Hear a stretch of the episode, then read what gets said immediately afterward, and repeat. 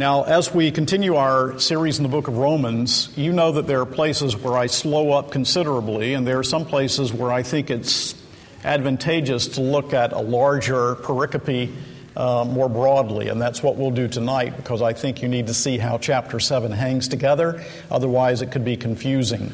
This chapter has been a great battleground uh, in the history of the Christian church, and I'll point some of that out as we move along. But before we do, let me remind you that uh, on the basis of good, solid biblical exegesis, our confession of faith teaches that there are three uses of the law.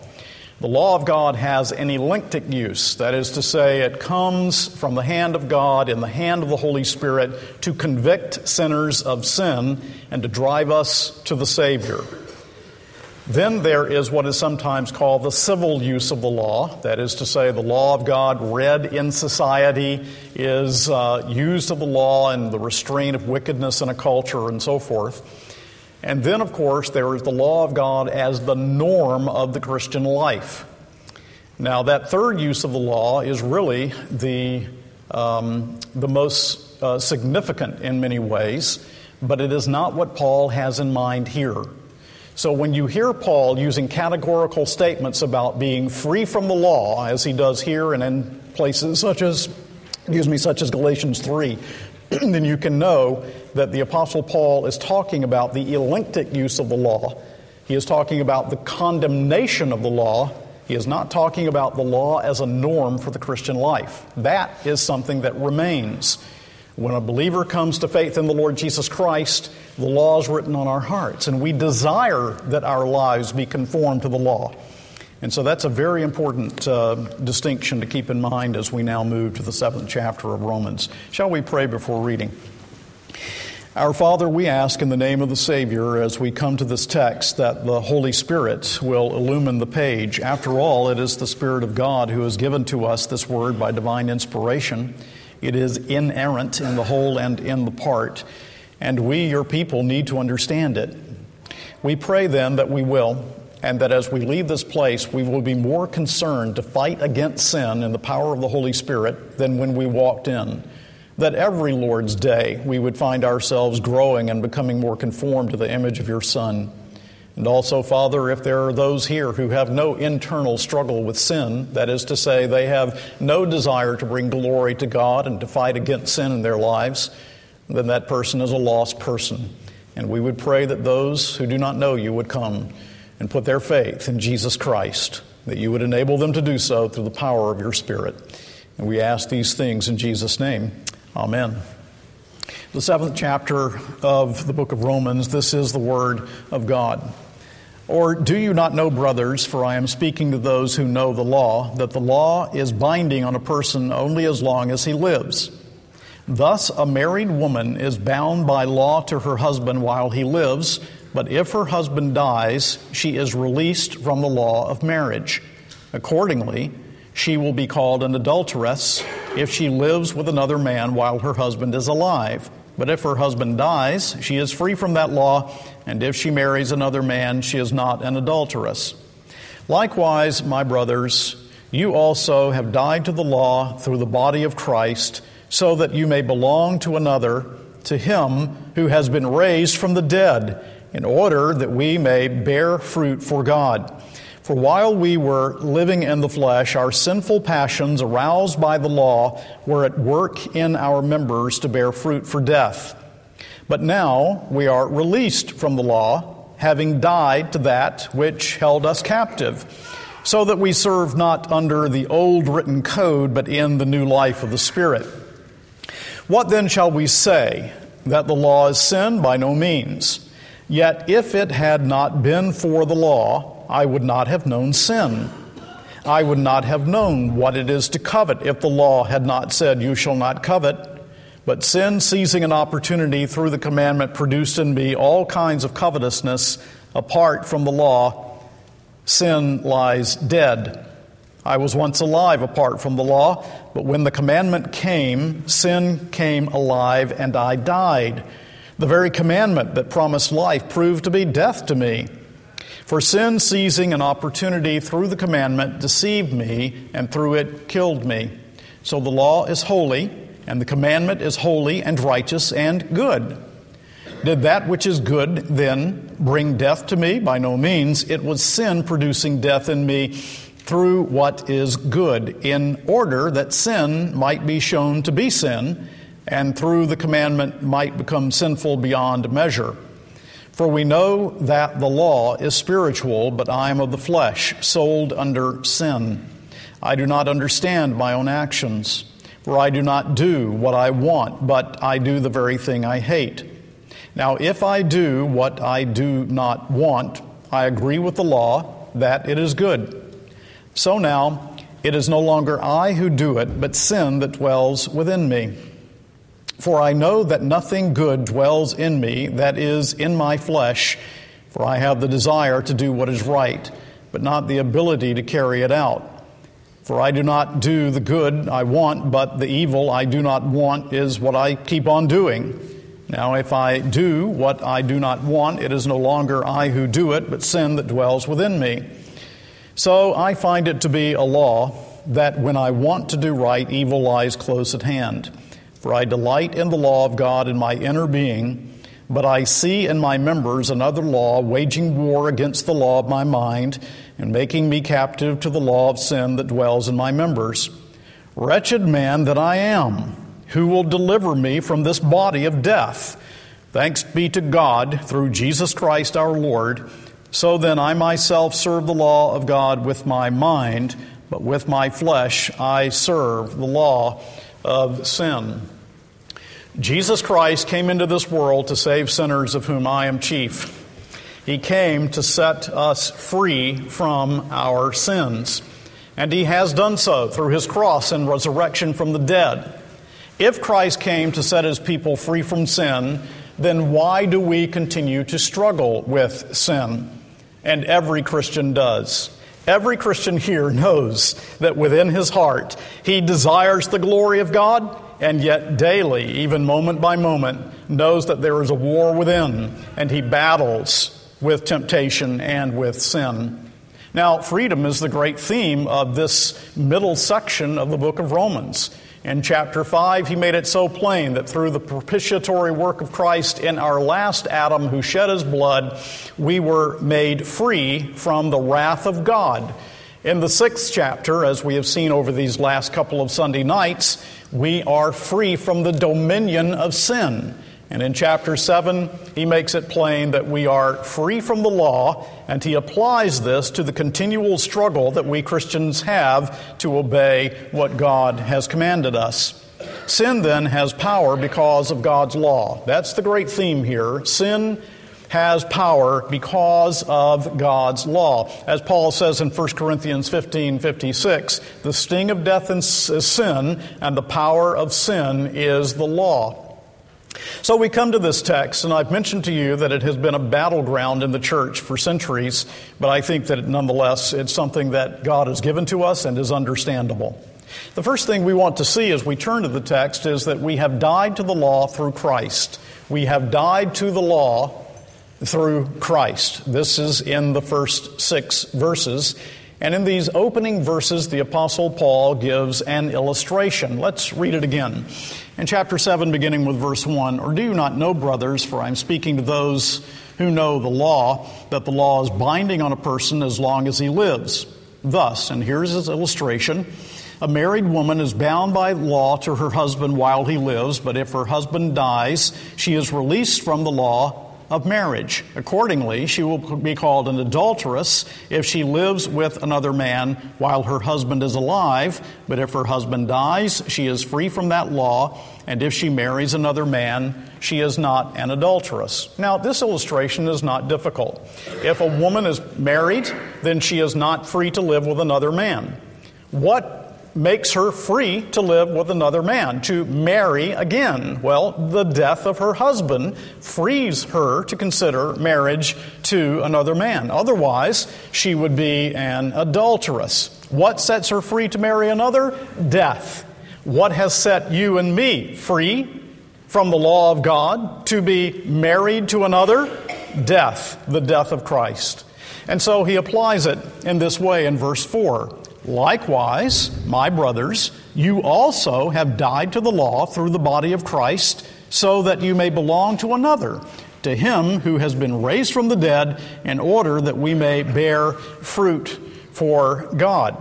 And so, in the same way, death has ended our bondage to the law, just as this woman's relationship to her first husband has ceased because of the death of her first husband.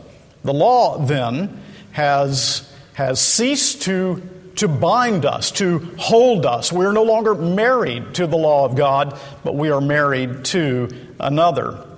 Now, also, he says we are alive in Christ, which is the point of verse 5. For while we were living in the flesh, our sinful passions aroused by the law were at work in our members to bear fruit for death. But now we are released from the law, having died to that which held us captive, so we serve not under the old written code, but in the new life of the Spirit.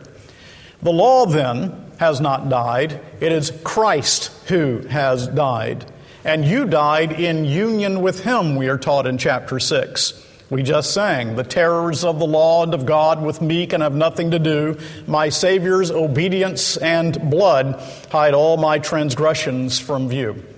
Christ's death ends the sway of the law. Christ's death ends the force of the law. Christ's death ends the dominion of the law, the dominance of the law in our lives. You know these verses from Galatians 2. The apostle says in verses 19 and 20, For through the law I died to the law so that I might live to God. I have been crucified with Christ. It is no longer I who live, but Christ who lives in me.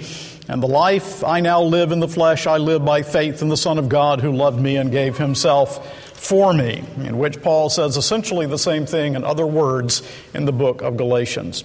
So now we are serving in the new life of the Spirit of God who indwells us.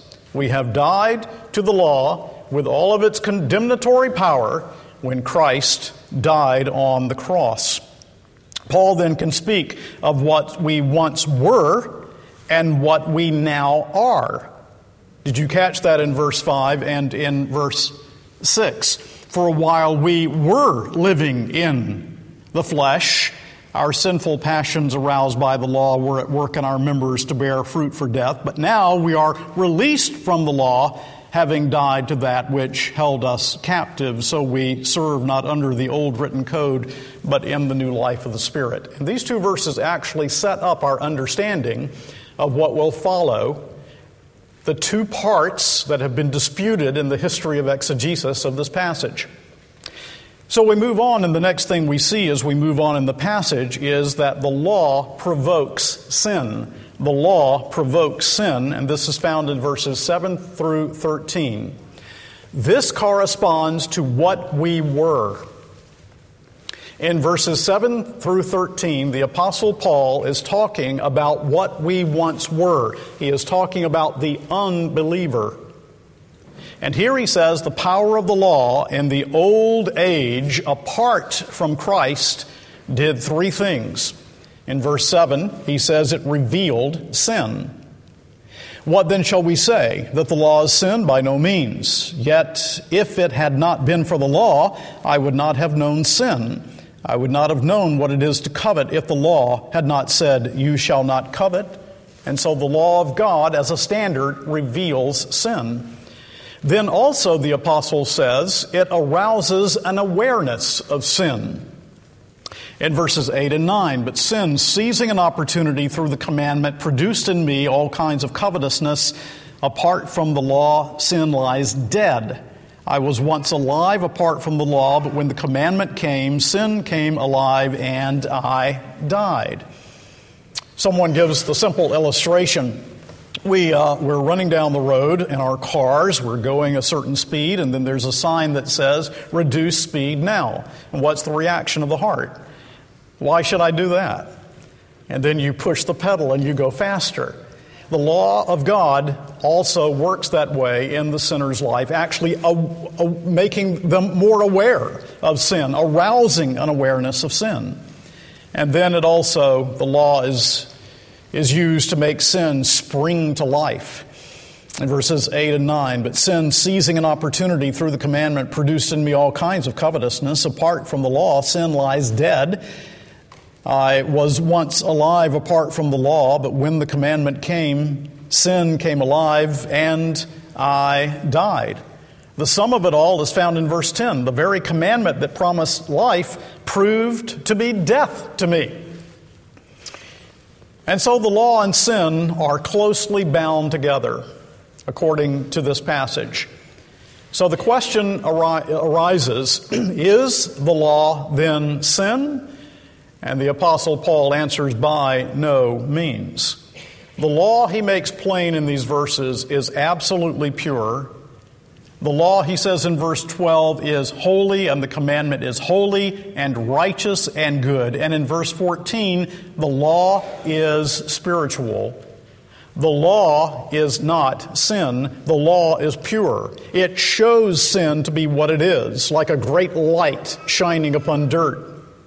The law shows that we are sinners by its absolute purity. And so the apostle says in verse 13, Did that which is good then bring death to me? By no means. It was sin producing death in me through what is good, in order that sin might be shown to be sin, and through the commandment might become sinful beyond measure. So, for example, you might have a murderer who is condemned in a court who may blame the law for his incarceration. But the law is not the fault, the man is the fault. The law of God shows what the man deserves, but the law of God is not itself evil, the law of God is good. Just as it's true in jurisprudence, it's so with God's law. The point is not only that the law shows us our sin, but that without the law, sin's, sin slumbers. And what the Apostle Paul undoubtedly has in mind here is what the old Puritans called a law work. Evidently, for the Apostle Paul, it was on the Damascus Road that sin seized its opportunity, that the law of God showed him his real self and he recognized the purity and spirituality of the law, and he saw that he could not keep it. And it is in a flash as he sees the risen and ascended Savior that he recognizes that he needs this Lord. You see, the law of God is inflexible. The law of God comes with its holy demands, but only when the Spirit of God brings the heart to the point that it sees his need in light of the law of God, do we realize the spirituality of the law. And undoubtedly, that's what Paul has in mind. But can the law empower Christian obedience? Now, there's much confusion here. Can the law of God actually empower Christian obedience? Is the law an efficient means of sanctification? Now, no doubt it's the standard because it represents the character of God to us. And it's essential that we understand that it is the standard. That's not the question. Can the law actually produce within us obedience? Is it an efficient means of sanctification? And the answer to that question is no. And we come then to the third portion of the text the law has no power to produce holiness. The law has no power to produce holiness. And that's verses 14 through 25. Corresponding to verse 6, which is the second thing that the Apostle Paul is talking about, now he transitions into a discussion of the Christian life. Now, this is where all the heat has come from in exegesis through the centuries. There are those who read the entire chapter as meaning the unbeliever. I think that's totally wrong. Verses 14 through 25 address the believer, not the unbeliever. This section is referring to the Christian life now, the reason some people question this is because Paul, in these verses, speaks of himself as carnal, sold under sin. He cries out, O wretched man. But let me also point out in verse 22, he delights in God's law. In verses 15, 18, 19, and 21, he speaks of a good will, a will that actually desires to glorify God in obedience. In verse 22, he serves the law. In verse 24, he speaks of intense conflict, and in, and in, verse 25, a note of victory in the midst of this conflict, and it's a present tense. The personal pronoun I is also used. I think there can be no question but that this section is referencing the Christian life. And I think we totally misread and miss the blessing of the passage if we do not understand that that is the case. Some of you may know the name Alexander Whyte, who was a 19th century Scottish Presbyterian minister of some note. Alexander Whyte collected commentaries on the book of Romans he had a standing order with his book dealer that any time a commentary on the book of Romans came in that he did not have, that it was to be sent to him. And when the commentary would arrive, Alexander would open the packaging and look at the commentary, and the first place to which he would turn would be chapter 7 of Romans 14 and following. And if he found that the commentator referred verses 14 and following to the unbeliever, he would take the commentary, rewrap it, and send it back to the book dealer. Just last night, I was reading a book on the resurrection of our Lord, in which the writer referenced this passage as referring not to the believer and his struggles, but to the unbeliever. Again, I think that's totally wrong. What he's saying in this passage is the law is impotent to produce good. Why? Because the law speaks to sinners, verse 14. Because the law is spiritual, verse 12, and demands perfection. But the key to understanding the passage is the great paradox of the Christian life that he references here. Paradox characterizes the believer's life. We are free in Christ from sin but we are still sinners. We are spiritual and yet carnally minded. The paradox does not characterize unbelievers. Do you get that? Unbelievers are not characterized by this paradox. Unbelievers are not free from sin yet still sinners, spiritually minded yet also carnally minded. They do not long for God's glory and have a will to be obedient to God and yet struggle with sin. Only the believer struggles in such a way. And so the Apostle Paul is speaking to us in this passage of the real and the genuine conflict that we have in our daily Christian living with temptation and sin. So in verse 15, uh, he says, I do not understand my own actions.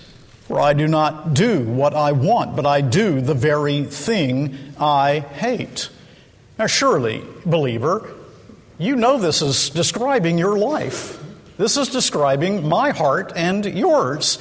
A renewed will that struggles to be consistent, that longs to be consistent. When we are justified, that is an act and we are completely righteous judicially but our hearts are still sinful.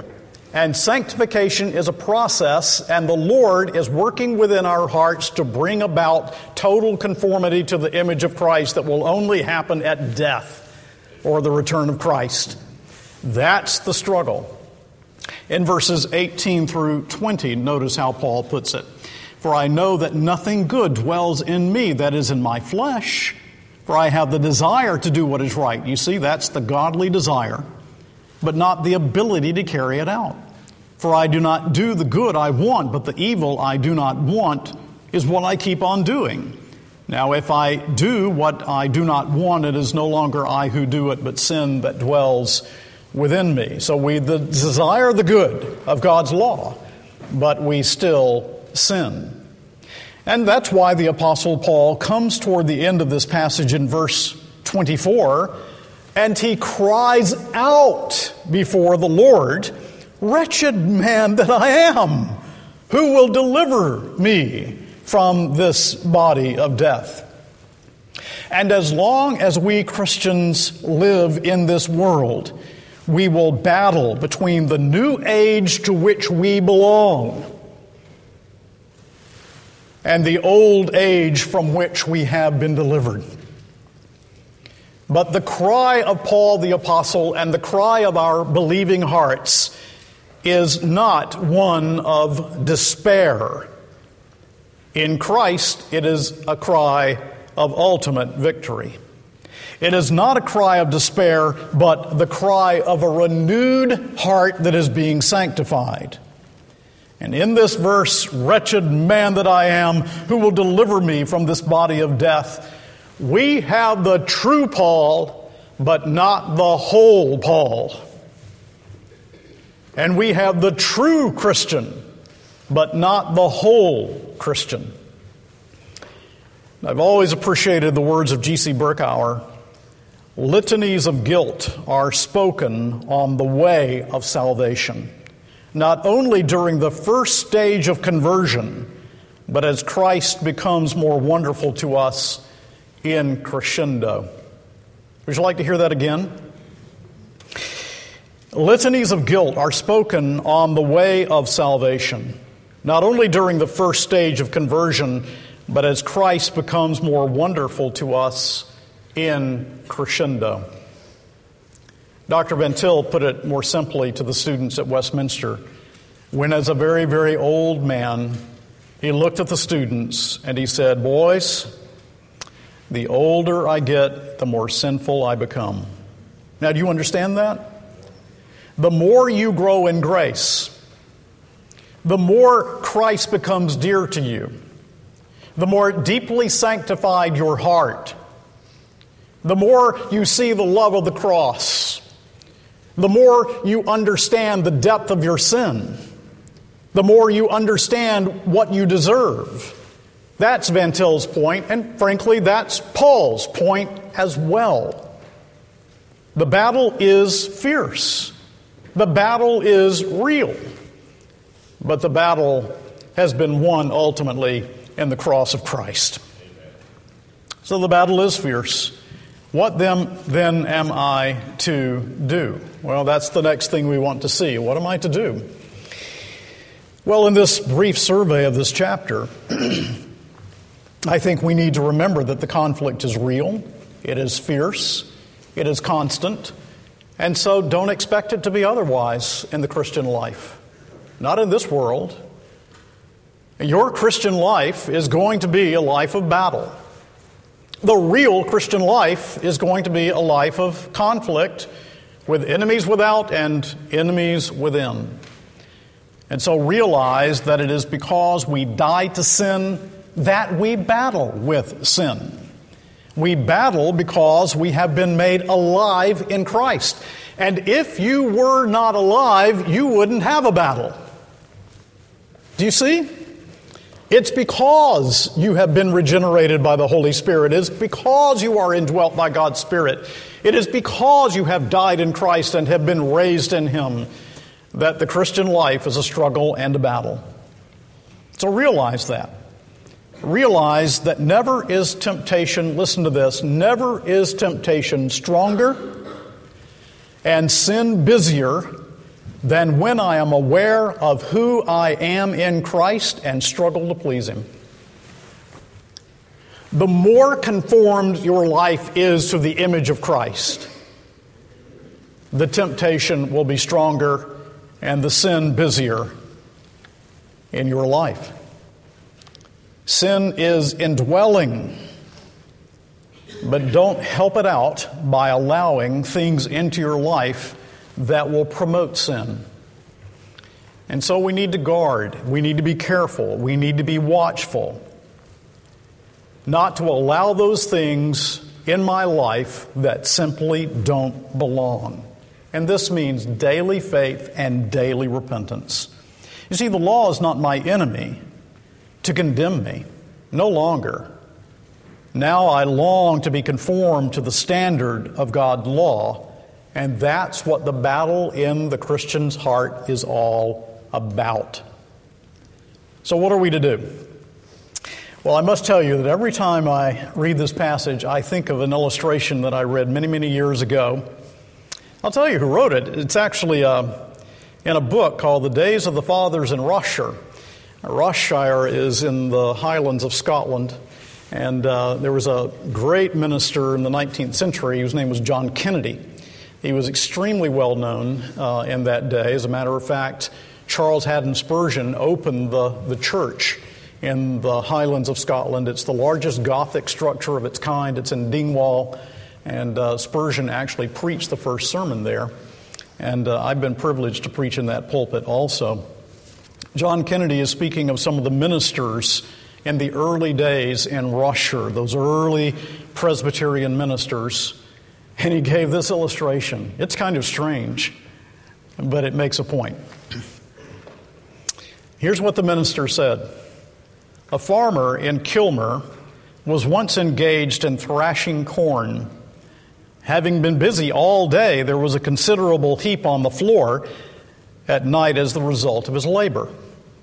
But when he came back to his barn next morning, all the thrashed corn was away. This occurred a second and a third time till the farmer could bear it no longer. So he resolved to watch all night as well as work all day. Having done so, he had not been long waiting when the thief appeared and began to gather up the corn.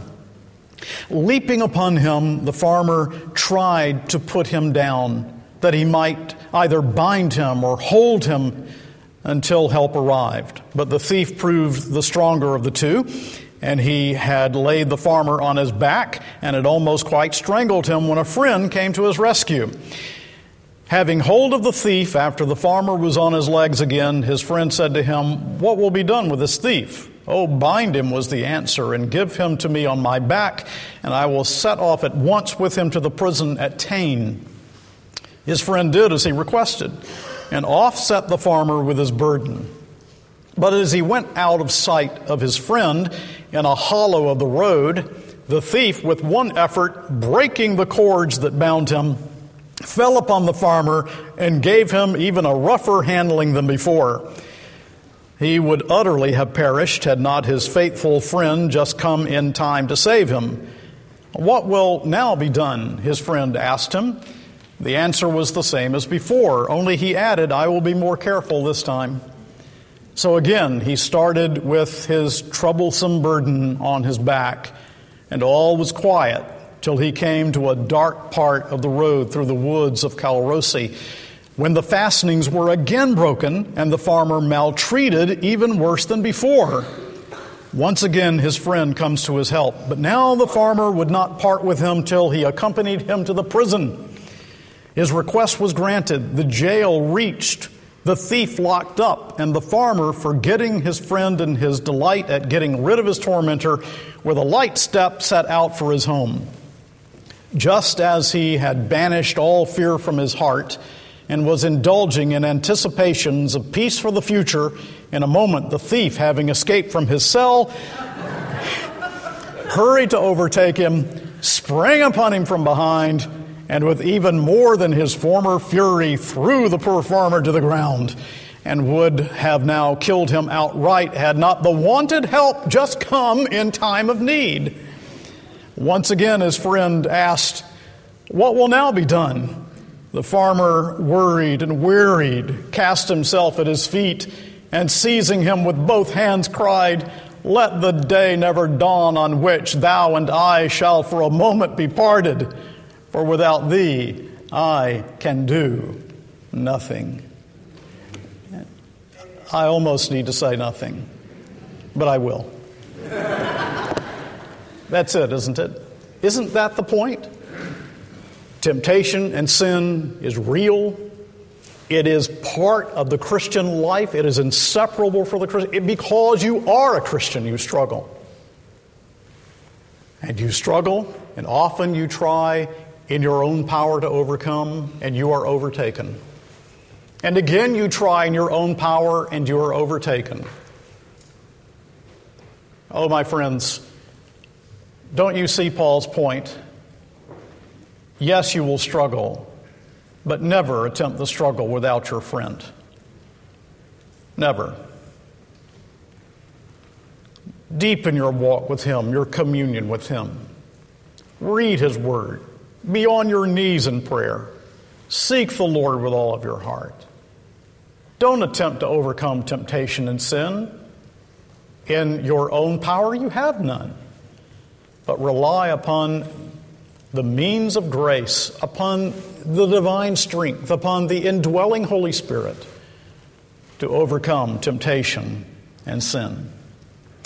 And as you do, remember, the Apostle Paul moves from the seventh chapter to the great eighth chapter in which he dwells upon what it means to be adopted as sons. And he would have us to remember the victory. So, yes, in verse 24, he says, Wretched man that I am. Have you never said that when you've fallen in sin? Wretched man that I am.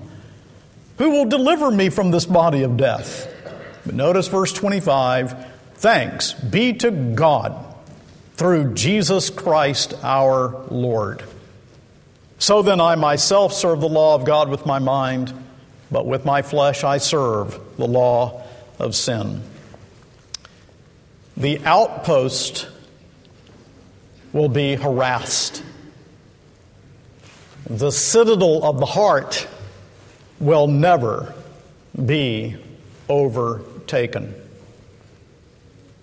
Hebrews 13, I think, forms a great commentary on all of this.